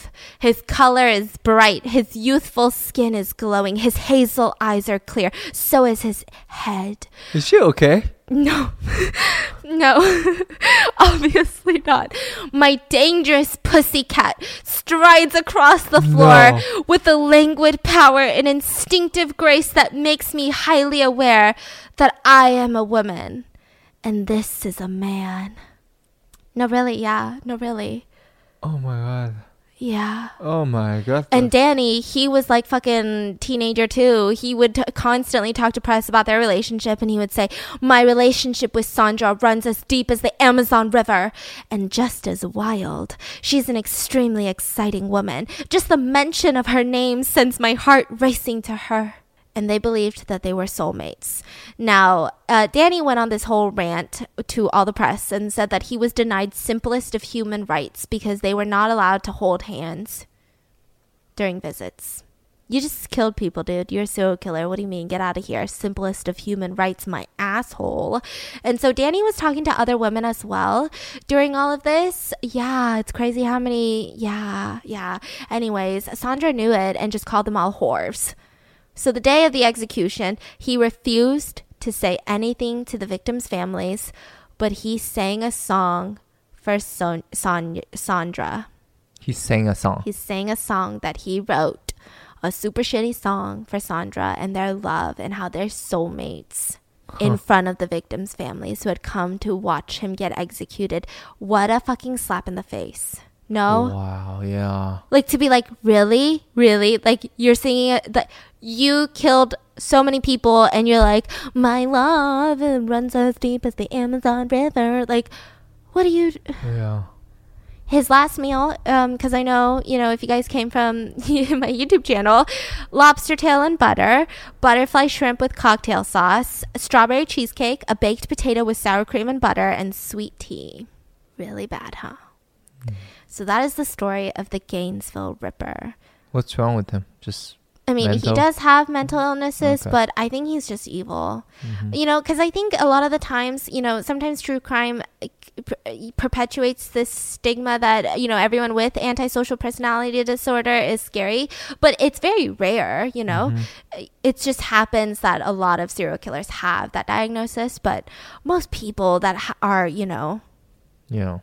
I mean, I don't even know what to say. I mean, the one good thing though is that a lot of the victims at the University of Florida, they now have scholarships in their names and they have these memorials. There was actually one mural that was painted on a wall. Now, this wall, you're not supposed to paint on it. So what these um the police would come and they would repaint over it. They would hire people to repaint over it. There was nothing that you could paint on there like graffiti that would stay for more than like a day max, right? Mhm. But um an artist went out there and painted a memorial, like a mural for all of the victims and it's still there like the University of Florida actually preserves it, so they'll go in and make the paint Oh, brighter. That's So nobody has ever taken it down.